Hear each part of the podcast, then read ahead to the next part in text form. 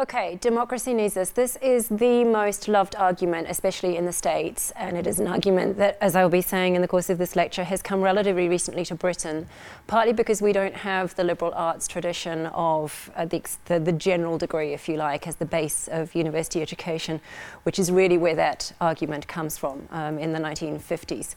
Um, it's I have never heard the democracy argument used other than in the mode of polemic. And as you are acutely aware by now, I'm sure I'm not doing polemic in these lectures, I'm doing analysis, and the tone is more acerbic than it is assertive, if you like.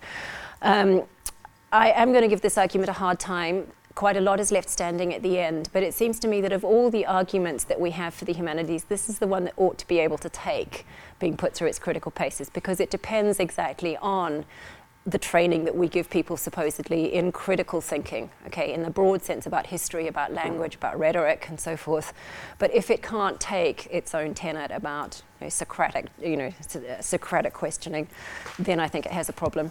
Are you okay there? Okay, fine. Right. So the full title for this is Democracy Needs Us: The Gadfly Argument for the Humanities.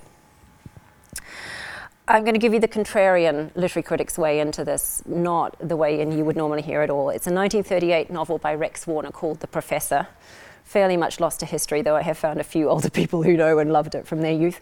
Um, Warner's hero is a distinguished classicist at an unnamed university in a minor European state, not named, but it's pretty obviously modelled on Austria between about 1932 and 1938.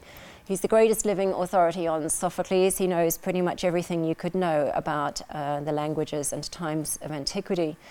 He finds himself called upon to lead the nation at a moment of crisis when the imminent possibility of fascist takeover by a neighbouring country is threatening the future of the democracy. He's an eloquent exponent of the history and the philosophy of democracy but he proves for his own time most inapt. His conception of the ancient Greek polis as the first safety zone for a liberal organization of citizens against the barbarism of others just fails to take seriously enough the extent of the threat and the kind of the threat facing his own democracy.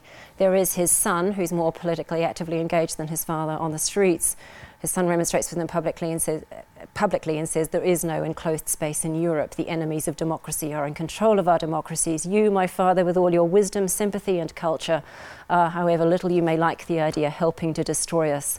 The word polis suddenly seems like a joke over a dying man. The professor lasts two days in power before being forced to flee from office when his chief of police conducts a coup on behalf of the fascists and in a symbolic attack on the culture, the liberal aspirations of education to which he's dedicated his life, he has to watch from the shadows of the university quadrangle as the students burn his library. The Iliad, the Odyssey, Herodotus, Thucydides, and they pick out for special attention for some reason Keats. Shall we bung it in with the rest? What do you say, boys? says the student leader. Of course, I shall abide by your democratic decision. Bung it in and damn democracy. Okay, up to this point, I'm making it sound pretty much like didactic allegory. It's something better than that. It doesn't fully undermine the professor's idealism, his, his evident intellectual commitment to the culture of philosophical debate, the scholarly preservation of knowledge and aesthetic judgment, even as it depicts his unfitness to lead the democracy in wartime. So it's kind of speaking at once for and against the importance of the humanities as the cultural bedrock of a democratic polity. Now, unsurprisingly, as far as I can see, it's never made it onto the great books courses of the liberal arts tradition in America, although Warner's 1944 translation of Medea has. Depicting a moment of crisis at which the democratic culture is put into suspension by the exigencies of fighting fascism, it isn't a comfortable fit with the work of sustaining and enhancing a democratic culture that has been the purpose of liberal arts curricula, past and present. And in key respects, it's hardly a fair test of the educational values it's both defending and mourning the movement of the humanities professor from his role as a critic of government to be the governor is, by the novels and his own lights, a mistake. It's not surprising that someone who spent his life in scholarship should, have, um, should prove a poor political leader. Nor is there any real difficulty with the thought that democratics need to be, democratic values sorry, need to be backed up by strong armies. The Athenians would have agreed. So, in asking so explicitly what are the limits of the humanities' democratic influence, the professor can serve, I think, as the skeptic's way in to the most ambitious argument for the public value of the humanities now regularly heard in America and Britain, for what's, for quite different reasons, widely seen as another kind of crisis for liberal education. Okay, so it's deliberately um, provocative.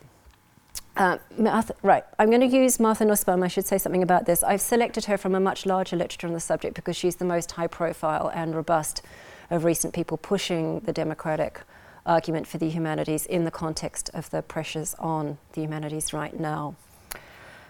Martha Nussbaum's not for profit, which I mentioned in an earlier lecture, is the most high profile of several efforts in recent years to persuade governments and publics historically committed to liberal educational ideals that a good reason, even the primary one for preserving that commitment, is that a healthy democracy depends on it. Her manifesto is an eloquent restatement of the founding principles of the American liberal arts system. But if her main claims wouldn't have been alien to the deans and professors who drew up liberal arts curricula in the aftermath of Rex Warner's coming war, I think the air of beleagueredness would have surprised them. This is a, a, much quoted, it's one of the most extracted passages from her book. Thirsty for national profit, nations and their systems of education are heedlessly discarding skills that are needed to keep democracies alive. If this trend continues, nations all over the world will soon be producing generations of useful machines rather than complete citizens who can think for themselves, criticize tradition, and understand the significance of another person's sufferings and achievements. It's no accident that this, the most polemical form of the democracy needs us argument, is also the most defensive form not for profit's an urgent appeal to university leaders and the wider public for renewed commitment to the liberal arts system across the American secondary and tertiary education levels at a time when that commitment's under pressure from falling enrollments, cuts in budgets, prioritization of useful skills over humanistic studies, and increasingly corporatist university administrations presiding over and reinforcing those priorities. In other words, the perceived enemy of democracy today is not an alternative political system such as fascism, but the effect of a global capitalist system that ignores or discounts reasoned debate about the aims and ideals of the polity in favour of market forces, forces that are at once theoretically unrestrained but in practice deeply distortive, distorted by political policies. Okay, so question of genre. What does it mean to write a manifesto for a kind of education that already exists? Or does Nussbaum believe that the liberal arts model has, like some political theories one could think of, never been fully tested? Certainly, her idea of a fully liberalised education from primary to tertiary level that would ensure the health of the democracy involves a more strenuous mission statement than any institution has yet to put its name to, I think. She has a seven point plan that's two up on Dewey for educating the emotions and thereby yielding better, more tolerant, more responsible citizens who will be skilled in critical thinking, courageous in dissent, willing and able to argue free of the constraints of deference or the assumptions of authority. She bases that plan in part on a theory of healthy moral development in childhood as involving positional thinking about the perspectives of others, learning empathy, controlling your aggression, and so forth. From this model of early education, she extrapolates many of her claims for what a higher education should do. Though, and this is one of the points I want to stress here, it seems to me unclear why a higher education should be considered a necessity in the same terms that a primary and secondary education may be. And there's a very swift slippage, I think, made in a lot of the arguments for the democratizing effects of a liberal education from those different levels of education. Some lines of skepticism do get a hearing, but the answers move fairly qu- quickly past potential difficulties. So she says responsible citizenship requires the ability to assess historical evidence, to use and think critically about economic principles, to assess accounts of social justice, to speak a foreign language, to appreciate the complexities of the major world religions. The factual part, she says, we could do without the skills and techniques that we associate with the humanities, that we've come to associate with them. But a catalogue of facts without the ability to assess them or to understand how a narrative is assembled from evidence is almost as bad as ignorance, since the pupil will not be able to distinguish ignorant stereotypes purveyed by politicians and cultural leaders from the truth, or bogus claims from valid ones. World history and economic understanding then must be humanistic and critical if they're to be at all useful in forming intelligent global citizens, and they must be taught alongside the study of religion and of philosophical theories of justice. This is a prose powered by imperatives, requires times two, must times two, and by moral plain speaking, good, bad, true, bogus. It is, in other words, a strikingly unsocratic defense of a Socratic education, though that may be a sacrifice mandated by the genre of the manifesto, of course. More problematically, it's an argument that moves fairly deftly to elide humanistic and critical, so that economics and law, for example, become honorary branches of the humanities as soon as they start scrutinizing their own knowledge claims. The reference to skills and techniques we have come to associate with the humanities, however, indicates at least gesturally that we may be in the terrain Andrew Abbott describes in Chaos of Disciplines and that I talked about in the second lecture in this series, whereby a field is pressed to show its more aggressive edge in response to relative neglect of its skills and techniques in other areas of the university or in public life. So I'm sympathetic to this. What currently looks humanistic about certain kinds of education then is so not by virtue of the humanities' definitive ownership of historical argument or comparative cultural understanding or philosophical skepticism, but because such intellectual and for Nussbaum they're also ethical practices seem now underrepresented and underregarded in disciplines and even whole faculties where they once had a prominent place. So I assume that most pertinently we're targeting here the social and political sciences. In the main, Nussbaum's case rests on her view of the humanities as having a much longer historical and political importance than would be explained by such relatively recent changes in the disciplines, though. The roots of her defence lie not just generally with the Socratic mode of argument, but specifically in Plato's account of the true philosopher's role within the political state. In Benjamin Jowett's translation of the famous passage from the Apology, and now, Athenians, says Socrates, I am not going to argue for my own sake, as you may think, but for yours.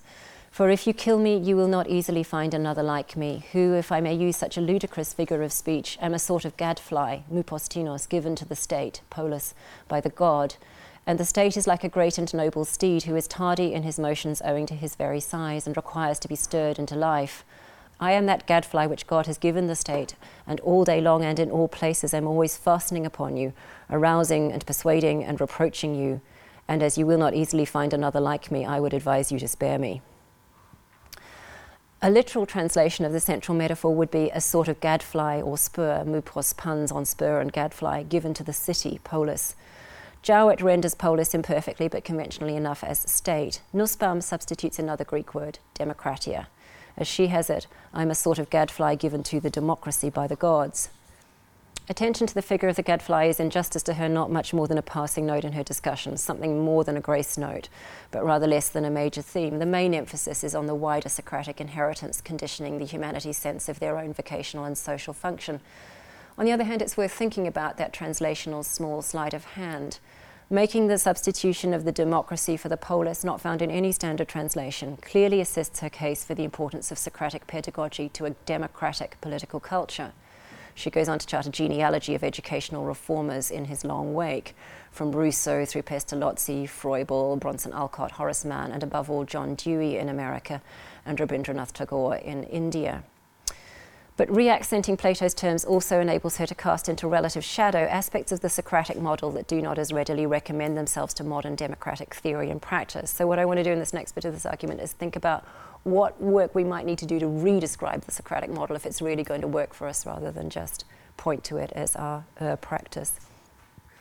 It's necessary to step back a bit at this point in order to gauge what's non conventional about Nussbaum's version of the argument for all its continuities with the standard liberal arts claims about education helping to cultivate informed civic consciousness.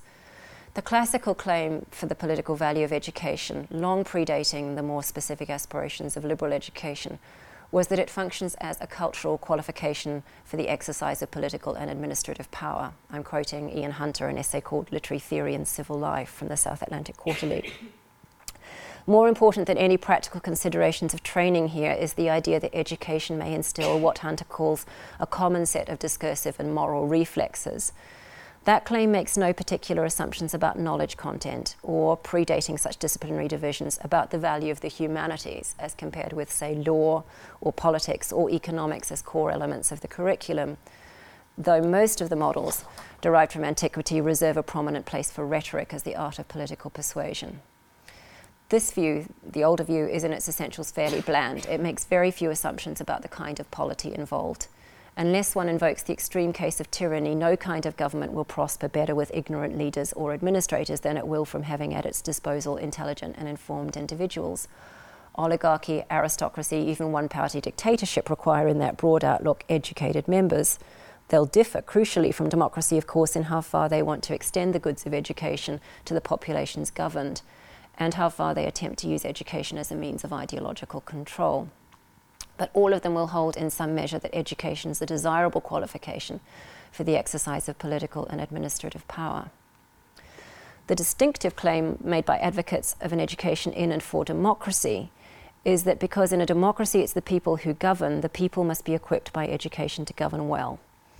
It's not a coincidence that extension of the franchise in Britain and America over the 19th and early 20th centuries ran in tandem with extension of the right to a free state education.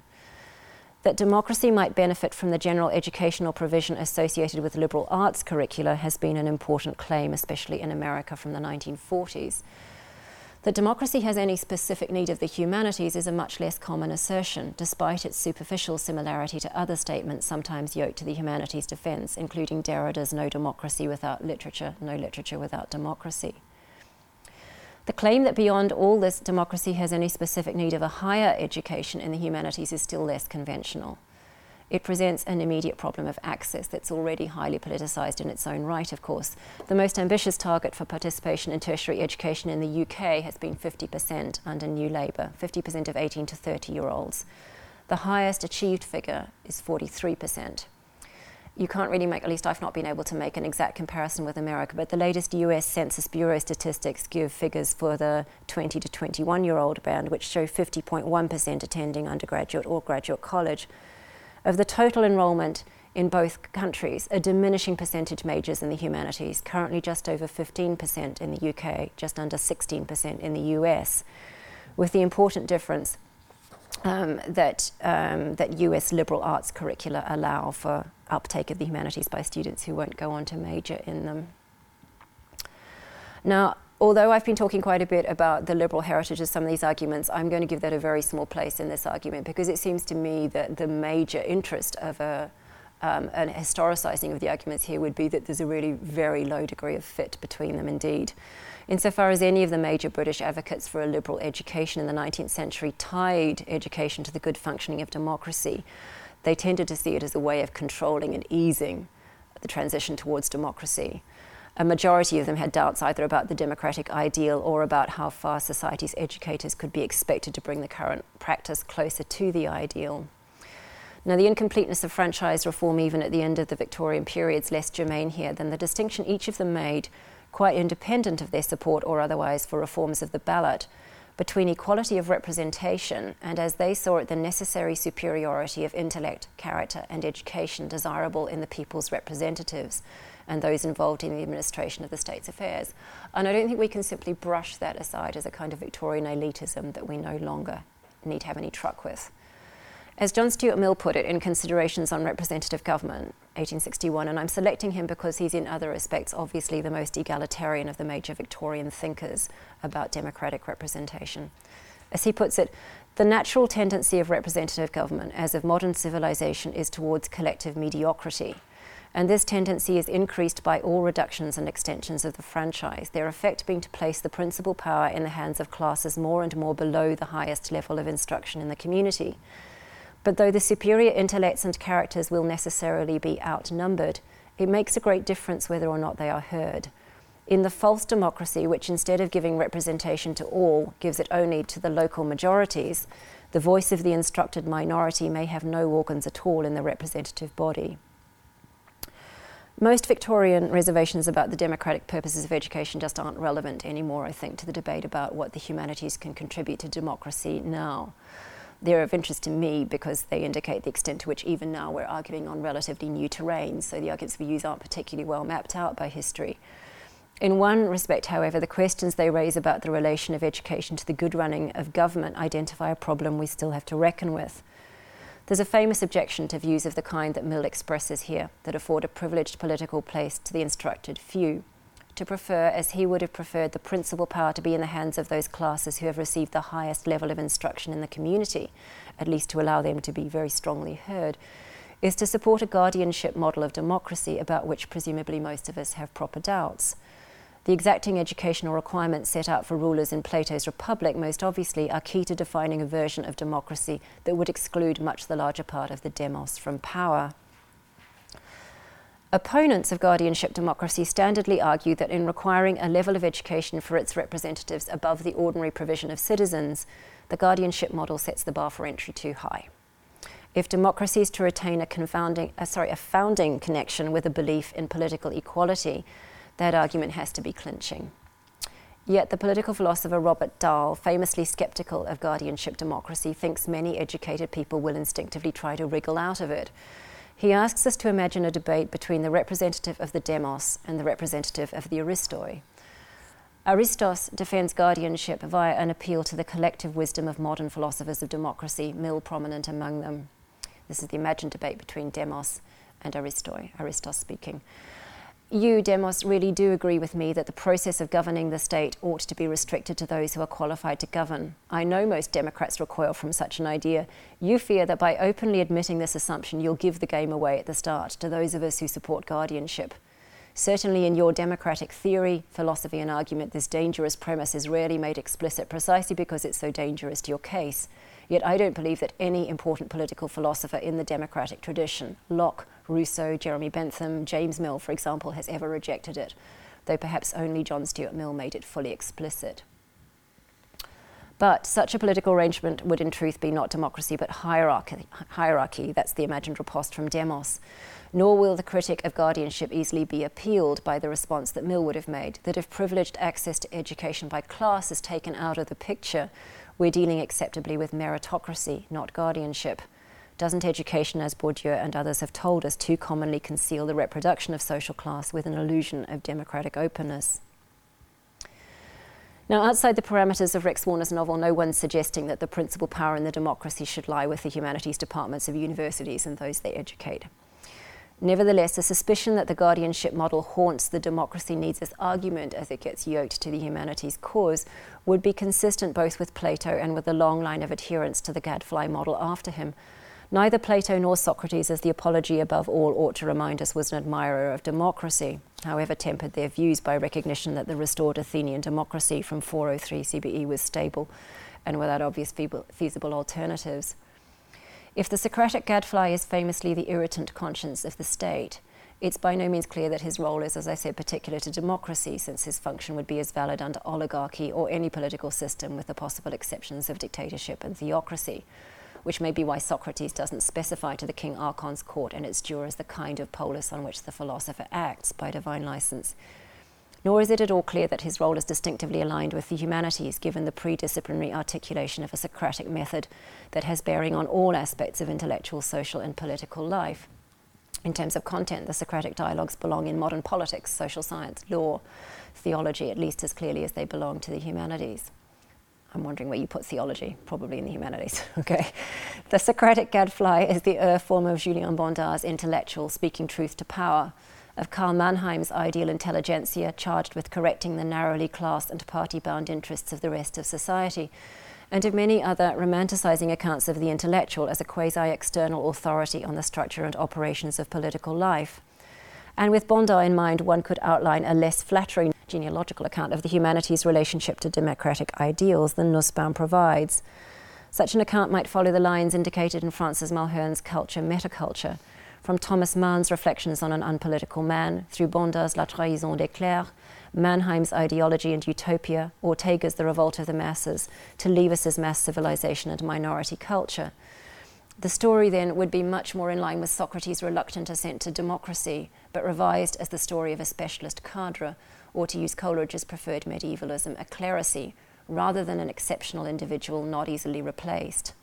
The philosopher critics imagined in Mulhern's words supervening over the political space from a higher plane of social judgment, rather than involved in its deliberations on terms of equality of status. Unless anyone assume that the higher plane assumption is self evidently self discrediting, or that the changes in the understanding of culture from Raymond Williams onwards have rendered the idea of a clerisy obsolete.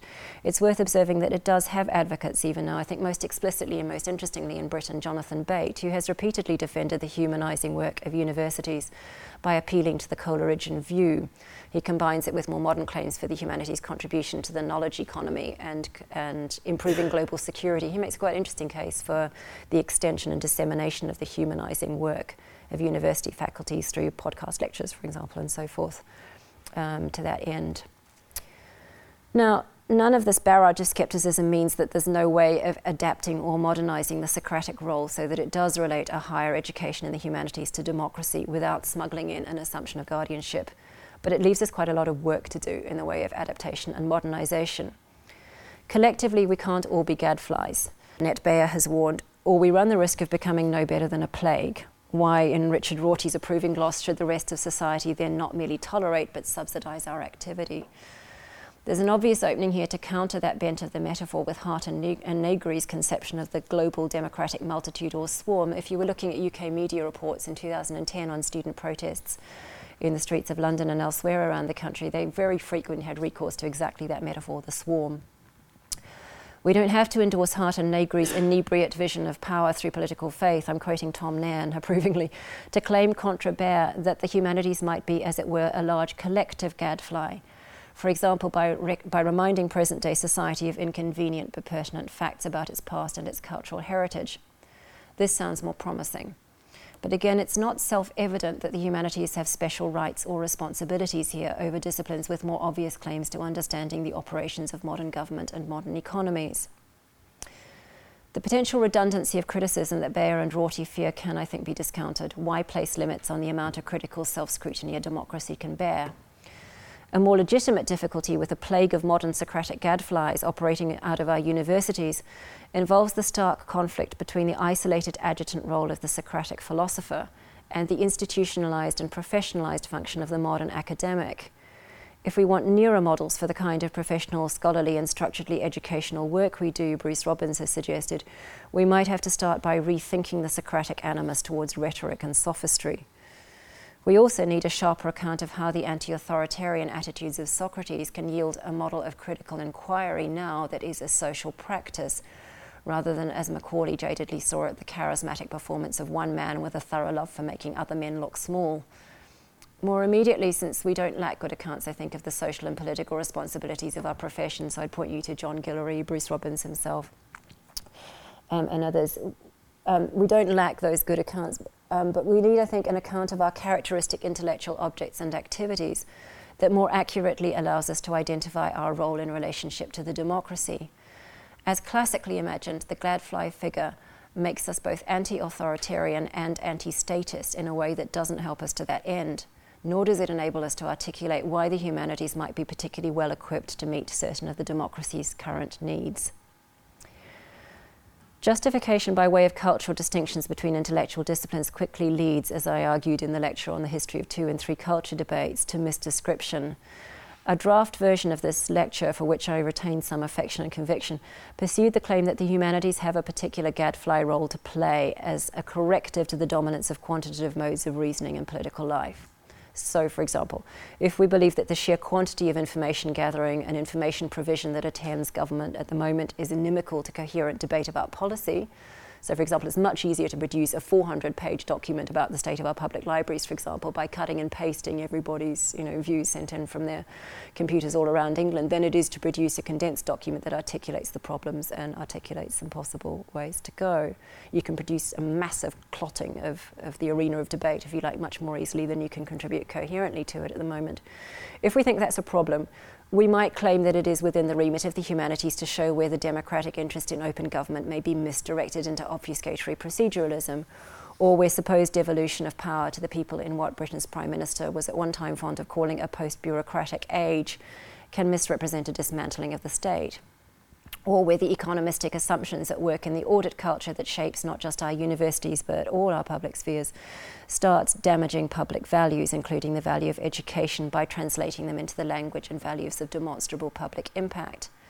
Or indeed, just by making the work of assessment so time consuming that the cost of accounting to government starts to uh, contest heavily with the value of the public monies being distributed. The draft pages, this is the bit of the lecture under erasure, as you can hear, also pursued the suggestion of one sympathetically inclined UK economist, Hamish McRae, that it's surely within the remit of the humanities to remind our colleagues in the social sciences that econometricians ignorant of history are liable to make serious political and economic errors. Some or all of these suggestions, I think, are genuinely opportunities for the humanities to serve the public good. But it's still insufficiently clear, to me at least, that the democracy needs the humanities specifically to do the job. Most of the needs that I've just identified are needs any critically educated member or group of the democracy could respond to intelligently, whatever their educational specialization. if secondary education has been broad and included enough of the skills being associated here with the humanities, but not solely theirs, then is there really a case for the special democratic force of a humanities higher education? In one of these instances, the need for the higher education in a humanities discipline does seem to me clear, and that's the case where a secondary education in history some years back in your life is probably not going to give you the knowledge necessary to identify the relevant areas of historical ignorance in, for example, economic theory and practice today. But the more general protections of democracy look rather less obviously in need of higher humanities training. Moreover, if supplying a lack or remedying a failure in the governance of the democracy is represented as the humanity's primary justification of ourselves, it heavily skews what we do in one direction, aligning us with political work that's unquestionably important, but not obviously exclusively or even distinctively ours to do, and likely to be done better by others. The us is a problem, I think. The first person plural is the regularly preferred point of view for much writing about the academic profession, for the academic profession. It's a rhetorical sleight of hand by which the concerns of the profession can be made to sound entirely congruent with those of the democratic polity as a whole. But the profession isn't the representative body of the democracy, and quite who's included as the agents of the humanities claim to be a bulwark of democracy is very often unclear. If the us in democracy needs us is taken to refer to those of us who are scholars or students of the humanities in the universities, it does seem then to commit us, willingly or not, to a guardianship model of the, uni- of the democracy. Rational coherence then requires us to accept, however reluctantly, that Plato and Mill were right, and that democracy left to itself is a noble but sluggish beast in need of our goading. But if the us is a bid for all members of the democracy to protect the good operation of the democracy by exercising our critical capacities, humanities departments will be one place among many nurturing those abilities. The humanities academic, much as he or she can claim expertise in critical thinking, will have no special, no additional authority in the political domain above that of ordinary citizens. If the distinction between the higher level practice of the professional few and the sufficiently educated practice of the many goes unmade, Humanities scholars risk falling into the error Ian Hunter identifies when he warns against mistaking the prestigious ethical comportment available within the university to literary theorists, that sounds a bit dated now, doesn't it? Maybe more broadly to cultural critics. Risk confusing it with our roles as citizens. They also risk confusing the kinds of critical capacity that it's desirable a democracy should have available within it with the critical capacities requisite for its survival or for individual participation in it.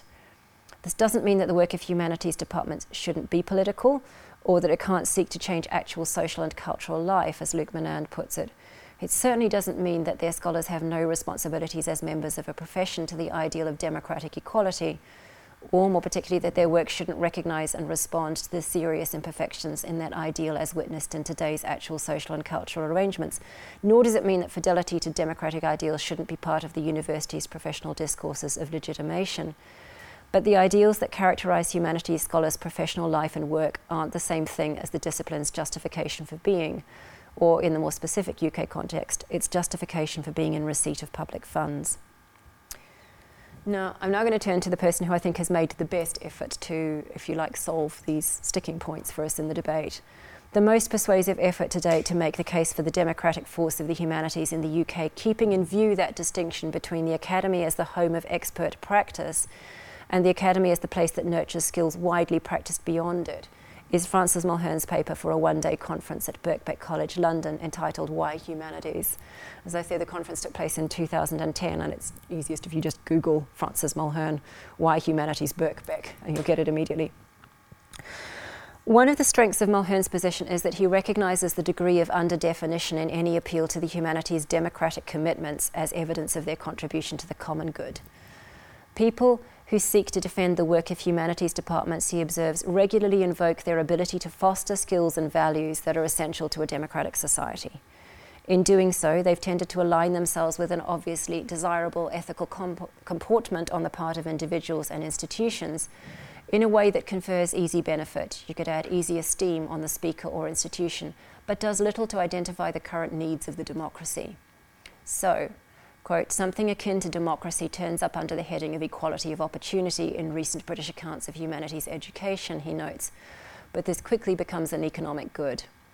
Something else akin to democracy turns up under the heading of tolerance and quickly becomes a cultural good, a putative British identity.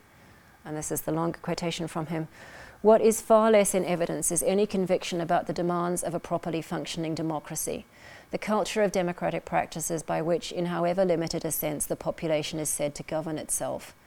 A democracy is a form of polity in which alternatives are conceived and propagated, interpreted and evaluated in open debate, then decided on directly or according to various norms of representation one in which this central deliberative process is embodied sorry, is embedded in a wider culture of free investigation, criticism, and advocacy, with a media appropriately organized and supported.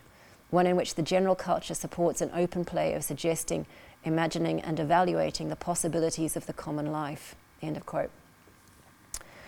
The argument for the humanities' contribution to democracy is not, as Mulhern expresses it, a definitional defence, and it doesn't seek to be one. It puts democracy first and the contribution of the humanities second. It's the product of a particularly bleak moment in the recent history of higher education in the UK, at which some humanities departments had recently faced closure. Many were and still are seeing their work distorted by administrative efforts to maximise government funding. And the idea that universities might have a gadfly function in relation to the governing of the polity has played no part in the governor's sense of what public funds are to be used for. In response to these defamations, I'm not sure the last one is particularly defamation, but the, the first and second certainly are. In response to these defamations of the political and institutional cultures in which the humanities do their work, Mulhern selects some of the many intellectual practices pursued by the humanities trained deliberation, criticism, advocacy, evaluation, mediation of ideas with respect to norms of representation. And he identifies them as having special importance for the good political functioning of a democracy. His argument locates the common ground of the humanities in their attention to critical reason. Now, it seems to me that the obvious counterpoint or the alternative there would be the claim that is quite often made for language. So I'm thinking about Debbie Cameron in this university, for example, or Isobel Armstrong in her book, The Radical Aesthetic where the argument is that you cannot give people access to the proper functioning within democracy if they don't have access to language, if they're not fully critically, educationally taken into the language. The claim for critical reason seems to me more generalizable across the humanities than the claim for attention to language, which is certainly something that literary criticism departments do par excellence. It's not as obviously the thing that a, that a, a history department, for example, does, although a historian, of course, needs to be alert to language in some measure considerable measure. The primary complaints Mulhern makes then about the current state of our universities are less uttered in alarm at a world crisis in educational values than they are aimed at particular national policies that may have, do have parallels elsewhere, but they remain specific to particular democratic structures and particular elected governments. And this is the second, I think it's the last substantial quotation from him. One of the special frustrations of observing New Labour's adventures in university policy in the UK was the persistent confusion of the democratic demand for access with the instrumental requirement to retool the workforce and the reduction of both to an arbitrary numerical target. Another feature of the period was the currency of ignorant and offensive comments about degree programs such as media studies. What does it say about elected politicians that they cannot take seriously the idea of investigating the cultural forms that are their own most important plane of operation? The higher level intellectual practices that are the everyday core of humanities teaching and learning are also core practices of a democratic culture, such as we supposedly have and value. And that, in general social terms, is one good reason why humanities. If elected politicians still can't get the point, if university managements are too far advanced in their corporatist makeover to explain it to them or even get it themselves, we will at least have been enlightened as to the effective reality of their commitment to democracy. End of quote. This strikes a polemical note, especially in closing, but it's polemic qualified by an awareness of the limits of its power and its likely audience. It grants the humanities a special interest in the critical examination of the cultural forms vital to the democracy, but it eschews the language of moralism in favour of the operation of critical reason. For Mulhern, the key practices involved are interpretation and evaluation, not least of the role of media in assisting decisions about matters affecting the common life that he avoids the more ethically laden phrase, the common good, is, I suspect, I may be wrong, symptomatic of a care not to be seen to assert that the activities of the humanities are necessarily ethically driven or endowed with special merit, that I, though I don't imagine he would reject the phrase, the common good.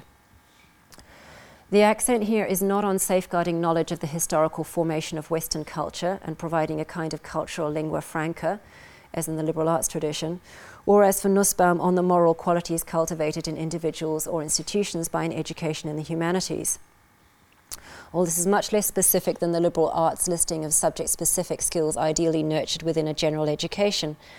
But the British system of specialisation, as I've had cause to mention before, doesn't in the main admit of a defence of the humanities by way of their role within a humane general education. We specialise very early on here. Rather, Mulhern confines his attention to the humanities support for that aspect of the wider democratic culture that's encoded in the structure or form of open debate, and better summarised by the word polity than the word ethos. Mulhern foregrounds, moreover, aspects of the common pursuits of the humanities that have to do not with new knowledge or ideas, but with ongoing and to a degree repetitive disputation in our evaluation of the forms of cultural representation. One function of scholarship in the humanities is, after all, to go over ground that generations have been over before, not only because interpretations and evaluations may change, but because it's part of the scholar's responsibility to keep reinterpreting and re-evaluating that cultural memory in the context of the now. And this will involve, as Mulhern puts it, deep and abiding conflicts of understanding and commitment that crisscross our disciplines as they do all cultural life. As I said, Mulhern's is, I think, the best defended articulation of the democracy argument, pitched as a general claim for higher study in the humanities that we've heard to date in the British debate. It takes us beyond what's been until recently a standard complaint, often but by no means exclusively heard from the left, that we're experiencing a widespread democratic deficit, a growing gap between formal and substantive democracy that could only be filled by a revitalisation of participatory democracy at the national level and the creation and protection of political spaces allowing for genuine communication, argument, agreement across a civil society, a global civil society. By itself, that last analysis hasn't been of great help to the defence of the humanities. It's not much advance on the kind of easy claim to political kudos involved in aligning ourselves with obviously desirable aspects of democracy. So, for equality and inclusiveness, now reads substantive communication. Mulhern keeps the argument relatively specific asking us to recognize the political value of a culture competent to criticize the acts of mediation through which political representation does its work. He also points us to one indicative area in which recent British governments have specifically misrepresented the nature of the democracy's interest in higher education.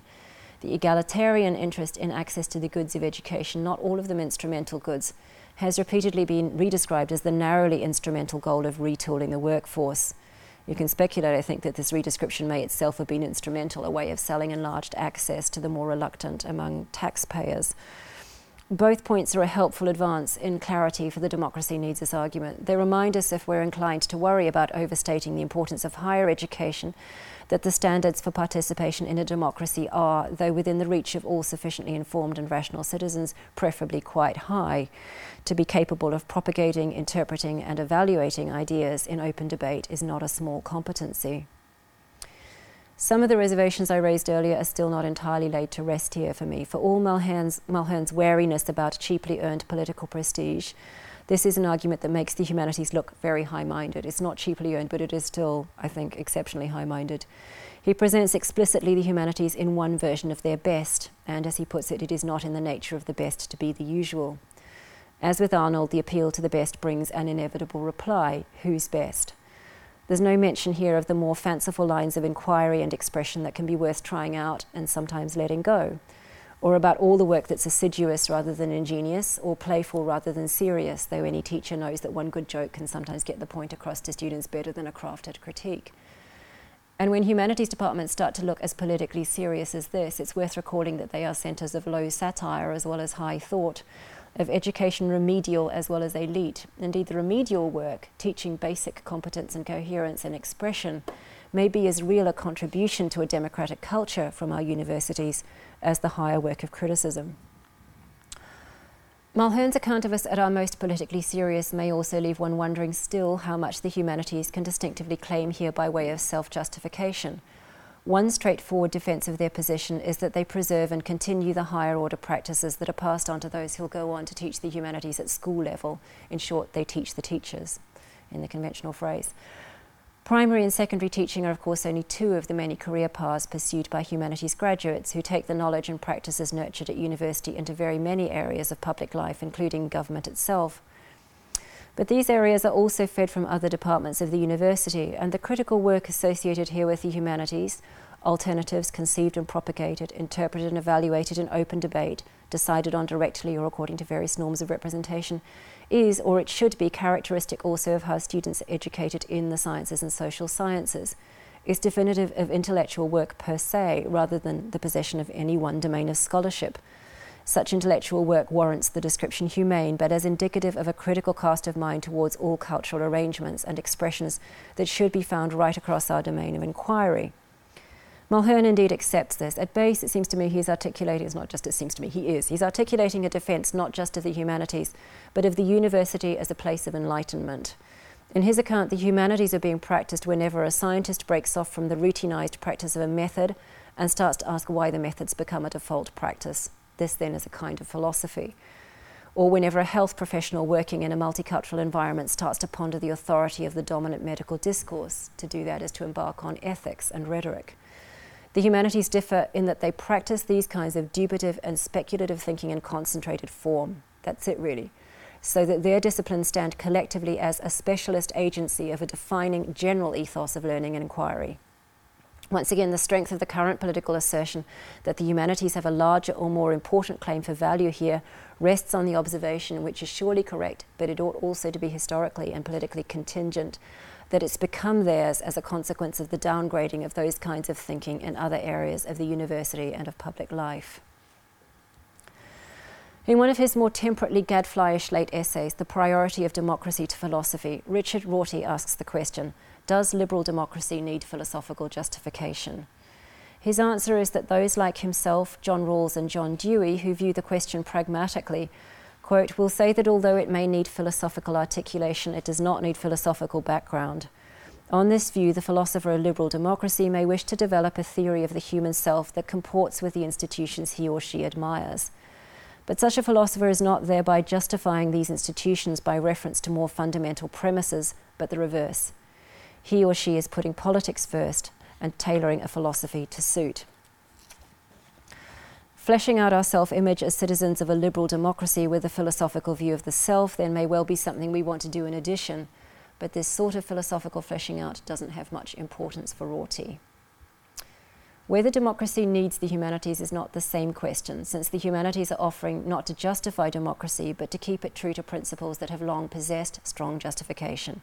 In one interpretation of Plato's gadfly analogy, they're keeping it in good health. But the distinction Rorty is making between philosophical work that articulates a justification for democracy and philosophical work that puts the political commitment to democracy first and fits its theories to that commitment secondarily is clearly pertinent. Mulhern does just that.